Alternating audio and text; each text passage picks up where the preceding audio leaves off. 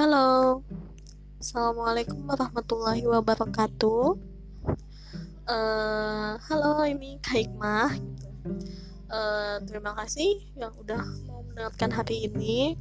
Sebelumnya mohon maaf ya, Dek, hmm, atas keterlambatan kakak dalam membagikan podcast ini karena ya kemarin ada sedikit kendala kakak sedang tidak sehat gitu seharusnya kan emang biasanya ini kakak hari Jumat ya seharusnya tanggal 13 de dan Februari kemarin itu kakak uh, upload podcast gitu.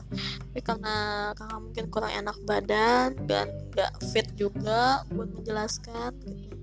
Jadi mungkin hari ini gitu. Jadi kakak mohon maaf uh, dan ini kakak sebenarnya juga masih ini sih kurang fit sebenarnya masih menggigil gitu.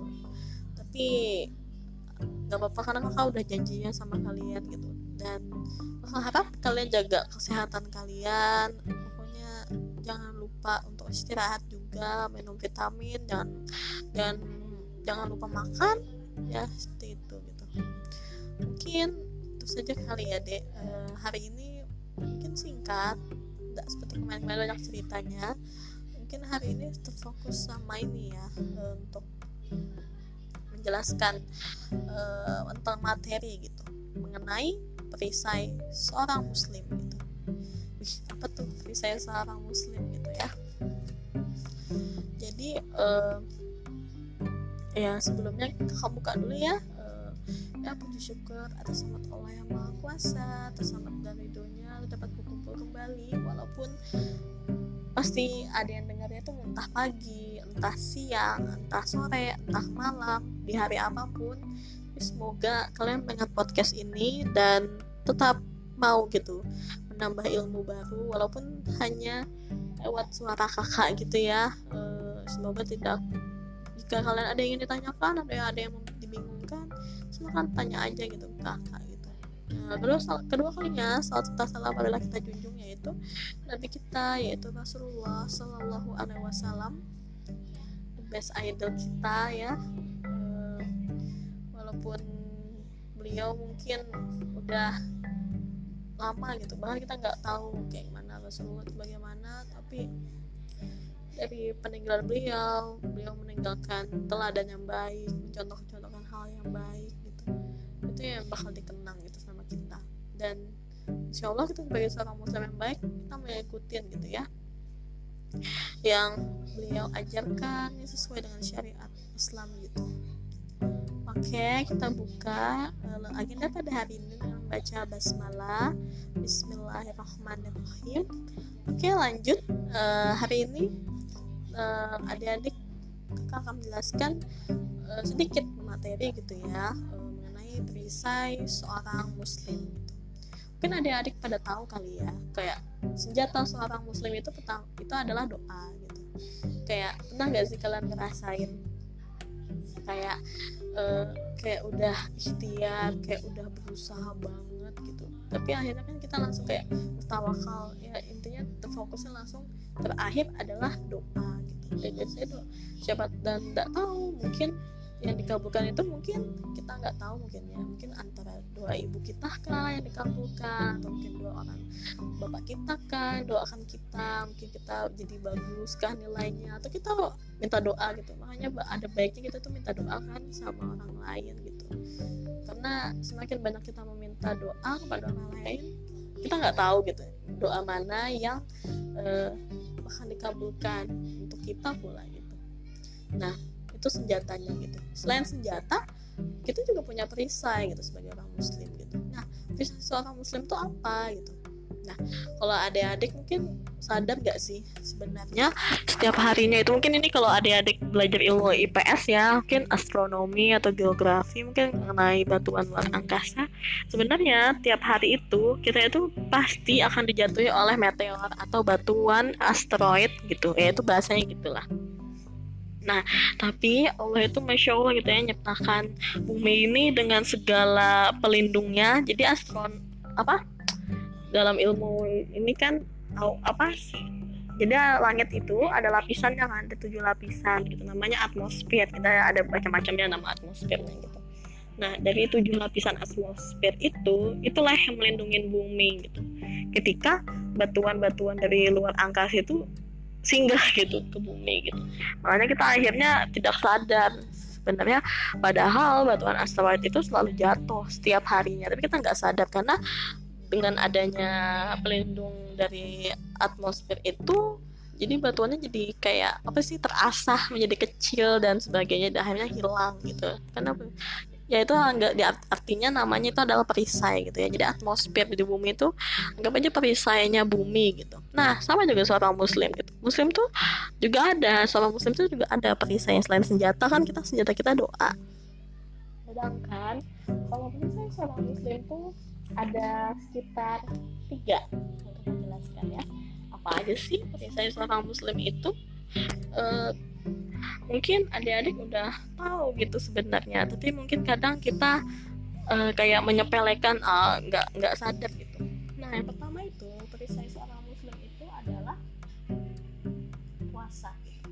Nah jadi kan kalau kita kalau misalnya tadi kan bumi itu uh, punya perisai. Ya. Perisai itu namanya atmosfer yang ada tujuh lapisan itu. Dan dengan ada namanya juga masing-masing stratosfer dan sebagainya. Kakak nggak lupa gitu.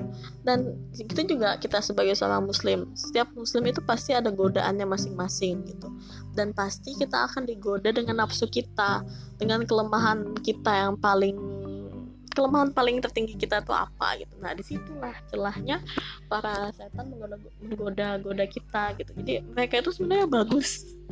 Istiqomah sekali tapi istiqomah dalam sisi jelek gitu ya. Istiqomah dalam menggoda manusia menggoda memang janjinya mereka kan ya para iblis dan setan janjinya mereka untuk uh, mereka nanti di akhirat nanti mereka nggak mau sendirian. Mereka maunya nanti ada yang nemenin gitu ya. Itu ya itu adalah anak cucu Adam gitu ya. Gitu manusia gitu kan.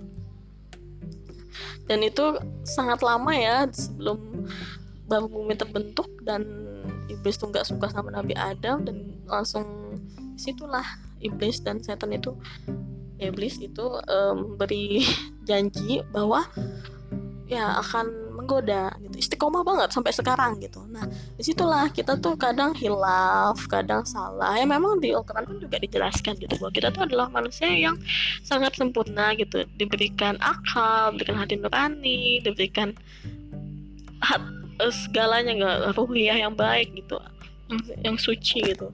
Tapi itu kadang kita tuh diwarnain oleh orang lain. Akhirnya kita nggak punya gitu nggak punya pegang benar setiap manusia itu pasti suci gitu. punya hati nurani yang bersih gitu. Tapi terkadang ya mungkin dari segi lingkungan dari segi apa yang bisa merubahnya akhirnya mungkin kalau misalnya dia dapat lingkungan yang kurang baik jadi akhirnya ya jadi kurang baik gitu bisa jadi. Tapi kalau misalnya dia punya ke perisai yang kuat imannya kuat gitu bisa. Jadi dia bisa selamat gitu. Ya kita dunia ini kan pasti hidup itu pasti ada dua gitu. Pasti ada pilihannya. Ada pilihan pasti kalau nggak ada pilihannya emang hidup. Hidup tuh memang banyak pilihannya gitu. Makanya kayak gitu dikasih akal untuk kita kalau kita milih ini resikonya apa kalau nggak milih ini resikonya apa. Ya pokoknya seperti itu. Kita diberikan akal buat berpikir gitu. Nah jadi karena mungkin godaan-godaan setan itu kita harus ada perisainya gitu ya. Karena setan gak akan pernah tidur sampai kita bisa masuk ke hal-hal yang ya apa yang mereka mau gitu. Jadi yang pertama adalah puasa. Puasa tuh udah kayak udah setiap tahun pasti ada gitu. Mungkin adik-adik juga ya masya allah pasti ada yang menjalankan puasa sunnah mungkin bahkan gitu. Oh ya sebelumnya kami ingatkan kita, mungkin sekitar nanti belas tanggal belasan gitu bulan April kita udah nanti akan bertemu lagi gitu ya sama bulan Ramadan. Jangan lupa ya deh yang mungkin belum bayar hutangnya atau mungkin ada bolong pas ketika kemarin mungkin karena memang suatu ya keistimewaan perempuan ya. Jadi ya kita jadi tidak tidak diperbolehkan untuk berpuasa karena ya ada ya perempuan istimewa lah ya. Jadi jangan lupa gitu jadi puasa itu yang ada tahu kan pasti apa sih? Biasanya puasa itu kan biasa salah satu rukun Islam ya. Dari pasti sudah tahu gitu. Salah satu rukun Islam gitu. Kita uh, pasti menjalankan uh, puasa wajib ya seperti bulan Ramadan gitu. Selama sebulan. Tapi kita juga boleh tuh puasa sunnah juga gitu. Bahkan itu sangat diperbolehkan gitu. Bahkan kayak bahkan ada juga mungkin nih ini ya cuman niatnya kepada Allah lagi. Cuman ada juga bahkan uh, uh, para sahabat dan Aisyah bahkan yang beliau itu sudah cantik ya. Tapi beliau itu inilah mengatur pola makannya gitu. Dan itu dengan berpuasa juga dan dengan makanan-makanan yang sehat pastinya. Gitu. yang kita tahu kan puasa itu kalau secara bahasa anak orang awam anak awam orang awam itu kayak apa sih puasa itu puasa itu yang kayak ya menahan diri dari hawa nafsu makan dan minum gitu kan. Padahal sesungguhnya bukan hawa nafsu makan dan minum saja tapi semuanya godaan-godaan nafsu kita gitu. Kita menahan diri. Misalnya kita tipe orang yang cepat marah cepat emosi. Ketika kita berpuasa dengan berpuasa kita diingatkan aku dia sudah misalnya teman kita ganggu kita tuh. Terus habis itu kayak kita kayak apa? Kita dapat kayak apa sih? Cuman mesti kayak langsung kalau misalnya kita ingat gitu kayak Astagfirullahaladzim aku hari ini sedang berpuasa gitu. itu salah satu pengingat itu saya perisai gitu kan biar karena setan itu pasti ketawa kalau ngeliat kita marah gitu. Jadi ada suatu hadis Rasulullah bilang tentang marah. Jadi um, orang yang kuat itu adalah bukan orang yang kuat dalam bergelut atau kelahi atau apa pun itu. Tapi uh, yang paling orang yang paling kuat itu adalah orang yang bisa menahan amarahnya. Itu kayak makanya kan kalau kata solusi kata Rasulullah itu kalau misalnya kita lagi marah oke okay, diem terus duduk. Kalau kita duduk tuh masih marah juga lagi kesel gitu bawa baring. Kalau misalnya nggak nggak bisa juga kayak masih kesel masih marah kayak gila aku benci banget sama orang misalnya kayak gitu ya. Itu bawa berudu baca istighfar sebanyak banyaknya karena setan tuh senang banget kalau kita tuh tetap ikut sifat mereka yang suka marah dan ngomong kasar dan sebagainya gitu. Karena itu suatu kehilapan gitu ya namanya kita kadang kesel ya namanya manusia kan. Ya itu emang apa sih dari manusia juga gitu. Emangnya manusia juga ada salah dan gitu. Salah dan lemahnya banyak kekurangan tapi kita juga jadi lebih bisa kalau bisa jadi lebih baik kenapa enggak gitu. Dengan Rasulullah pun juga ngasih tahu walaupun memang sulit sih memang ketika kita lagi marah gitu. Dan puasa itu juga sebenarnya kalau adik-adik udah pada tahu puasa itu bukan hanya menahan lapar dan haus aja itu kayak udah bahasa anak kecil lah gitu bahasa kayak sebenarnya kita sebenarnya menahan lapar dan haus gitu nggak bukan hanya lapar dan tapi bukan lapar dan haus saja tapi kayak menahan hawa nafsu kita gitu. Kayak mungkin kita ngomong kasar atau mungkin kita suka nonton yang mungkin kurang kurang baik gitu ya. Mungkin tidak sengaja nonton yang kurang baik gitu. Makanya kan kenapa ada yang hal-hal yang membatalkan puasa gitu. Mungkin ada yang udah pada tahu salah satunya kayak mungkin apa eh, ya mohon maaf kalau untuk sudah suami istri nggak boleh itu kan. Karena itu sama-sama dengan nafsu juga. Terus habis itu kayak ya kita menjaga mata telinga dan sebagainya. Karena maksiat itu zina itu banyak. Bukan zina aja ada zina mata ada zina pendengaran dan sebagainya gitu. Dan nanti di akhirat nanti ya anggota anggota anggota anggota inilah yang bersaksi nanti kita ngapain aja dan sebagainya. Makanya kita difokuskan gitu untuk bermanfaat lah menggunakan waktu kita gitu ya jadi e, banyak sekali gitu. Kalau adik-adik mungkin saya yakin puasanya udah bagus gitu ya. Untuk puasa Ramadan udah aman. Tapi karena mungkin karena ya istimewanya perempuan ya pasti mau nggak mau kita ini harus tidak boleh puasa gitu. Bahkan sebenarnya karena pernah nggak sih ngerasa deh kayak kita itu kayak dapat misalnya kita lagi dapat gitu pas bulan puasa. Ih kayak tapi kayak percuma juga gak sih? Kayak kita itu puasa karena di rumah tuh juga pada puasaan juga gitu loh. Jadi kayak nggak ada makanan pun gitu. Jadi kayak kita ikut puasa sebenarnya. Jadi kayak pengen kita cuman mungkin disuruh mama atau orang tua mungkin pas lagi masak gitu kan mungkin bisa nyantep gitu. Eh rasanya gimana gitu ngepas atau enggak gitu kan biar ini. Kayak terikut puasa lah gitu ya seperti itu. Dan habis itu juga banyak sebenarnya puasa-puasa sunnah. Mungkin yang kita tahu kayak puasa kayak Asyura, puasa Daud atau yang paling sering ada dengar kayak puasa Senin Kamis itu kayak itu kayak emang yang diajarkan gitu. Karena kita kan nggak tahu ya mungkin puasa kita mungkin ada yang kurangnya atau mungkin gimana gitu. Sama kayak halnya sholat kan kita kalau sholat kan wajibnya mungkin kita ada yang kurang mungkin kurang khusyuk atau kurang apa gitu.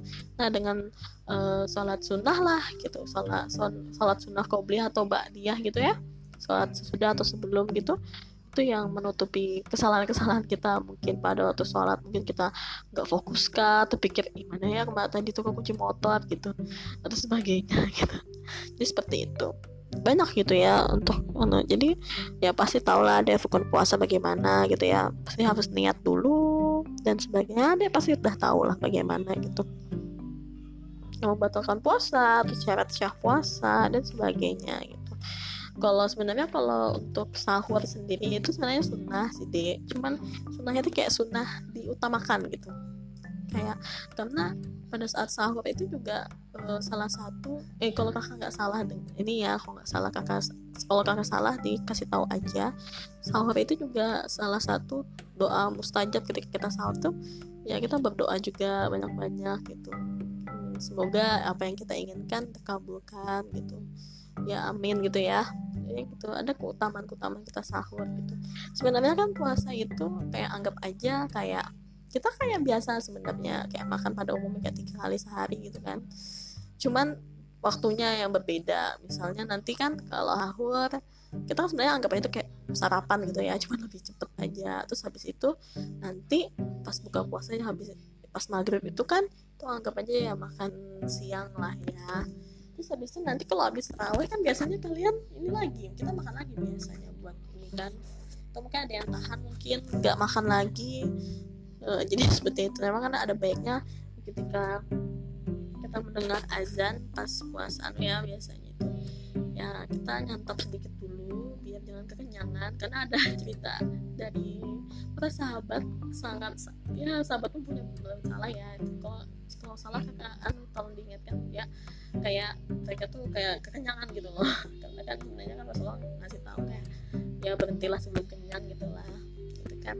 Ternyata ya maruk lah. Misalnya kayak maruk banget karena kelaparan eh ternyata nggak bisa bangun. Jadi kayak ini nggak bisa lanjut sholat maghrib gitu. Jadi kayak ngantuk-ngantuk sholat maghribnya gitu. Kan makanya ada baiknya kita pas sholat itu nyantap air nyantap ke apa yang sedikit dikit aja dulu misalnya. Mungkin kurma makanya disunahkan kan kurma sama air putih. Nah pas sholat kayak gitu. Nanti kalau udah selesai maghrib karena maghrib kan singkat ya habis maghrib singkat justru lanjut ya isya sama teraweh gitu. Jadi kayak gitu. Ya adik-adik kayak kangen banget sih ya momen-momen puasa dan habis itu juga puasa merupakan perisai dari siksa neraka. Jadi deh uh, ada memang uh, ini ini khusus anu ya pahala khusus perempuan gitu. Jadi kayak perempuan itu jika dia melakukan hal ini insya Allah dia bisa milih surga di mana pun gitu. Apa aja misalnya pertama dia itu ya sholat. Sholat lima waktu nggak ketinggalan gitu.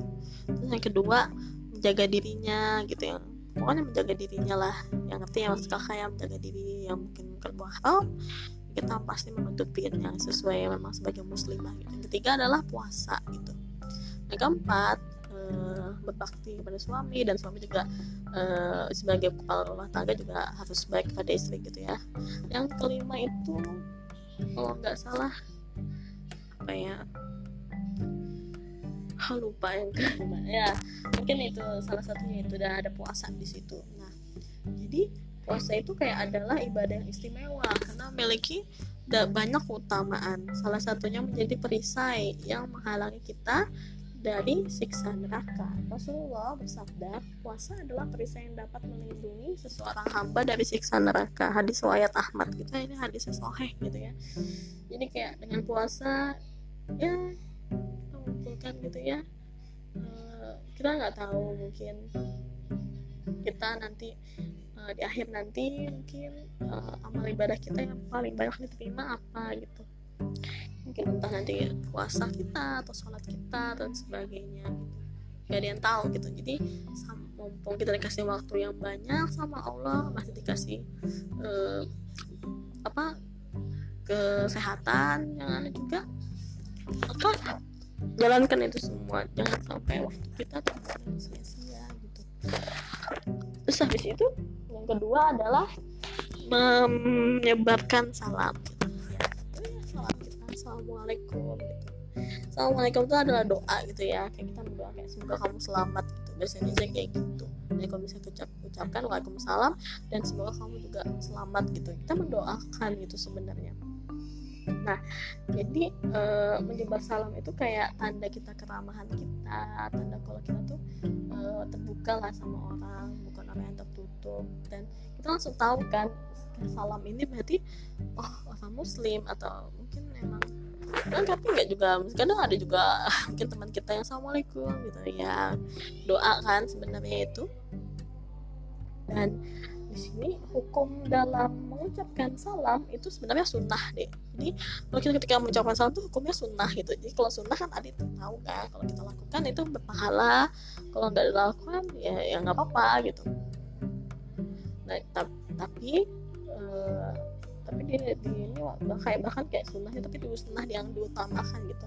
Nah tapi ketika orang menjawab salam ketika orang kan mengucap salam tapi ketika kita mendengar nah kita mendengar orang mengucap salam kita wajib untuk menjawabnya itu wajib. Jadi kalau mengucap salam itu sunnah terus kalau kalau menjawab itu wajib gitu. Karena dia itu kan doain kita masa kita diamin sih? Ya kita doain lah pastinya. Gitu kayak bahkan di hadis riwayat itu beliau bilang Rasulullah bersabda, kalian tidak akan masuk surga sampai kalian beriman dengan benar dan kalian tidak akan beriman sampai kalian saling mencintai karena Allah Azza wa Jalla.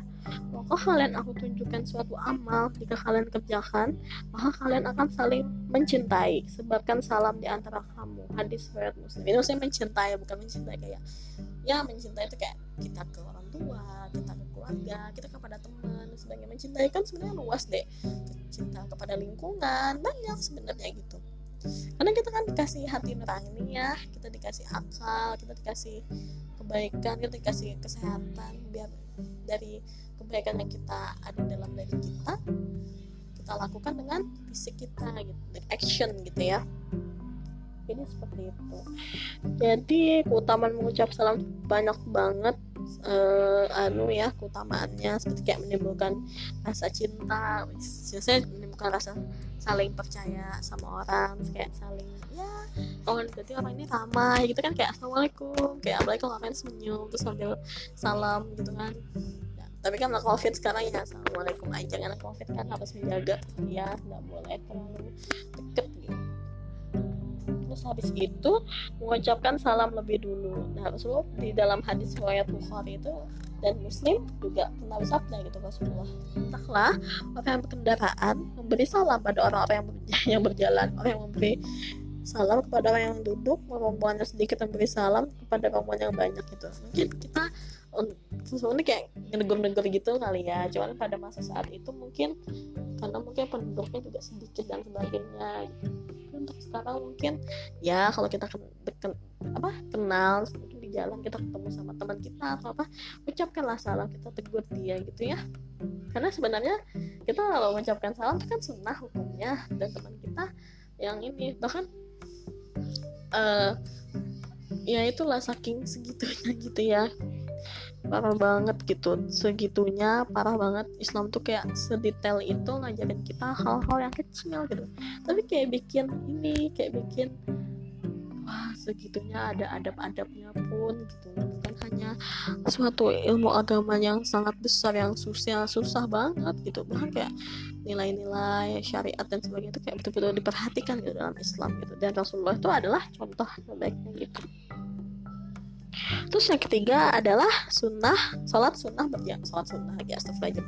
Sholat berjamaah gitu. Nah ini adik-adik pasti udah tahu ya kalau sholat berjamaah itu kan adalah sholat yang ada imamnya ada makmumnya terus habis itu kalau misalnya kita dikerjakan sama kan itu dapat 27 kali lipat ya uh, ininya pahalanya gitu. Kalau sendiri kan satu gitu kalau kita berjamaah itu banyak gitu anu pahalanya gitu. Apalagi kalau misalnya kalian nanti udah berumah tangga gitu itu masya allah pasti sama suami juga kan jadi tapi ya tapi kalian belajar aja dulu yang giat gitu. Tapi ya seperti itu. Karena sholat jamaah itu sangat sangat luar biasa gitu pahala 27 kali lipat gitu ya. Karena dengan hukum sholat berjamaah itu kayak menimbulkan rasa persatuan juga gitu ya. Kayak maksudnya orang non muslim aja kayak Kristen atau itu kan mereka bersama-sama ya berjamaah gitu. Ke gereja berdoa gitu setiap minggu gitu.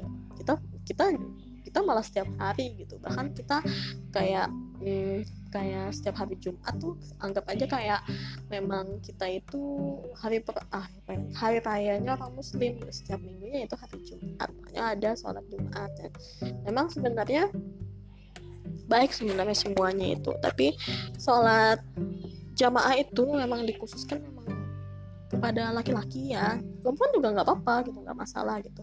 Tapi ada baiknya perempuan itu ya kalau misalnya di rumah aja di rumah aja gitu. Tapi kalau mereka juga nggak apa-apa gitu. Nah, sekarang kayaknya ini aja sih. Cuman kalau pada ini perempuan aja ya boleh-boleh aja. Tapi kalau laki-laki itu kayak diwajibkan gitu loh. Kayak saat berjamaahnya gitu seperti itu. Karena mengajarkan juga kan mungkin sebagai mereka seorang pemimpin sebagai kepala keluarga nantinya dengan berjamaah bisa memimpin lah. Bisa memimpin sholat aja satu tanda dia bisa inilah memimpin gitu Nah, karena keutamaan sholat jamaah itu pertama ya tadi kakak sebutkan ya pahala sholat berjamaah 27 kali, 27 kali lipat dibanding sholat sendiri. Terus kedua, Allah itu uh, akan melindungi orang-orang yang sholat jamaah dari godaan setan gitu ya.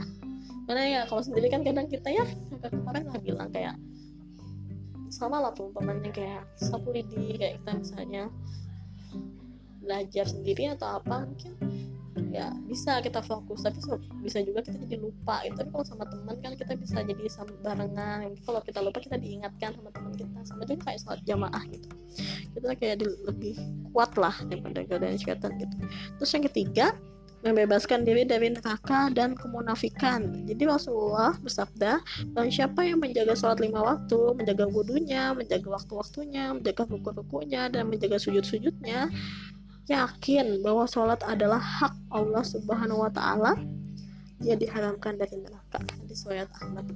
Jadi luar biasa ya gitu. Ya jadi perisainya itu luar biasa memang ini ya sholat jadi yang pertama pasti puasa. Puasa itu kayak dari kita dulu yang merisai dari kita dari segala godaan. Jadi kalau kita udah uh, kuat gitu kita mulai dengan salam itu jadi kayak ada kan kayak misalnya orang senyum sama kita aja kayak kita kayak ih orangnya ramah. Kita kayak jadi ikut senyum juga gitu kayak kita ngasih positif vibes atau kita ngasih pengaruh positif lah gitu. Nah orang Indonesia dan tempat orang Indonesia pokoknya termasuk orang yang ramah gitu ya. Kalau dalam negeri ini sangat jarang bahkan kalau kita senyum-senyum tuh dikira orang gila gitu. Tapi itu karena kita diajarkan juga dalam agama kita gitu ya. Terus yang ketiga adalah sholat berjamaah. Udah sebutkan tadi gitu. Terus keutamaan sholat jamaah keempat adalah jaminan dan perlindungan Allah bagi orang yang sholat subuh yang sholat subuh berjamaah apalagi. Gitu. subuh itu kan sulit ya itu yang paling sulit. Karena kayak gimana ya sholat subuh itu kan kayak kita tidur gitu tiba-tiba bangun kan subuh gitu kan subuh kayak masih gelap gulita. Ini kita bangun untuk menghadap Allah. Apalagi dan berjamaah gitu. Dan biasanya orang sholat jamaah subuh itu lebih panjang bacaannya gitu. Tapi ya lebih biasanya rata-rata seperti itu. Situlah ada godaannya mungkin kita ngantuk lah masih dan sebagainya. Makanya ingatkan lagi sholat kita itu hanya kepada Allah bukan hanya kepada yang lain gitu. Itu kayak wujud rasa makasih kita lah kepada Allah gitu. Kayak Rasulullah aja yang maksudnya udah betul-betul ya uh, beliau itu uh, seorang nabi yang udah dipilih manusia pilihan. Tapi beliau itu masih ini tetap sholat dan sebagainya gitu. Sampai Aisyah si istrinya beliau itu bilang kayak kayak intinya tuh kayak ya padahal kan engkau tuh kan pilihan. gitu kenapa harus segitunya gitu sampai kaki beliau tuh bengkak gitu. Terus beliau cuma jawab mungkin ada yang udah pada tahu ya kayak ya tidak bisakah aku berterima kasih kepada Tuhanku gitu. Seperti itu kayak wujud terima kasih kita aja. Jadi kita kalau ngelakuin itu tuh sebenarnya kita ngelakuin amal ibadah amal kebaikan sebenarnya itu itu buat ke, itu kepada diri kita sendiri lah deh kayak balik ke diri kita sebenarnya. Kita walaupun nanti misalnya ya nih misalnya kalian nggak sholat ya apa itu nggak bakal ngaruh juga ke Allah gitu. Nggak kenapa? Ya Allah tetap maha kuasa Allah tetap yang memiliki dunia ini Allah yang milikin kita gitu. Semua nyawa nyawa kita tuh ya Allah yang punya gitu. Jadi ya itu tapi ganjarannya itu Allah itu sudah ngasih pilihan. Kita tuh pasti dikasih pilihan kalau kamu ngikutin pedomanku ya insya Allah tunjukkan jalan yang lurus. Walau walaupun sulit pasti karena pasti banyak godaannya gitu. Dan itu pasti akhirnya surga gitu. Tapi kalau ada pilihan kalau kamu yang jelek ya udah jauhi aja pedomanku gitu. Makanya kayak banyak banget gitu ya. Allah memilih uh, Nabi dan Rasul gitu ya. Nabi yang terakhir adalah Nabi Muhammad gitu ya. Beliau tuh betul-betul kasih tahu ke kita juga bagaimana bagaimana untuk bersikap dan sebagainya. Sesuai dengan syariat Islam gitu. Seperti itu itu itu simple banget kan kayak wujud. Ya benernya apa pun yang kita lakukan kebaikan itu sebenarnya akan kembali ke kita lagi gitu. Kalau jika kita baik sama orang lain gitu insya Allah akan baik kepada kita gitu. Tapi kalau misalnya kak tapi ada nih orang yang sudah saya baik nih gitu. Tapi ya tetap kayak nggak tahu terima kasih dan sebagainya. Nah itu tandanya orangnya ya kembali lagi ke dirinya mungkin dia memang. Apa nggak pernah nggak bisa nggak tahu diri kah atau apakah yang penting kita intinya ya tanya lagi sih ke hati kita. Kita ikhlas atau enggak kayaknya kalau ngomongin sabar ikhlas tuh kayaknya hampir seumur hidup deh. Nggak bakal selesai so persoalan sabar dan ikhlas. Walaupun kita sering gitu ya dari kecil sampai besar kita nerima terus materi tentang sabar ikhlas. Tapi itu nggak bakal senang habis lama sampai kita hidup. Hidup itu akan selalu jadi belajar sih buat kita.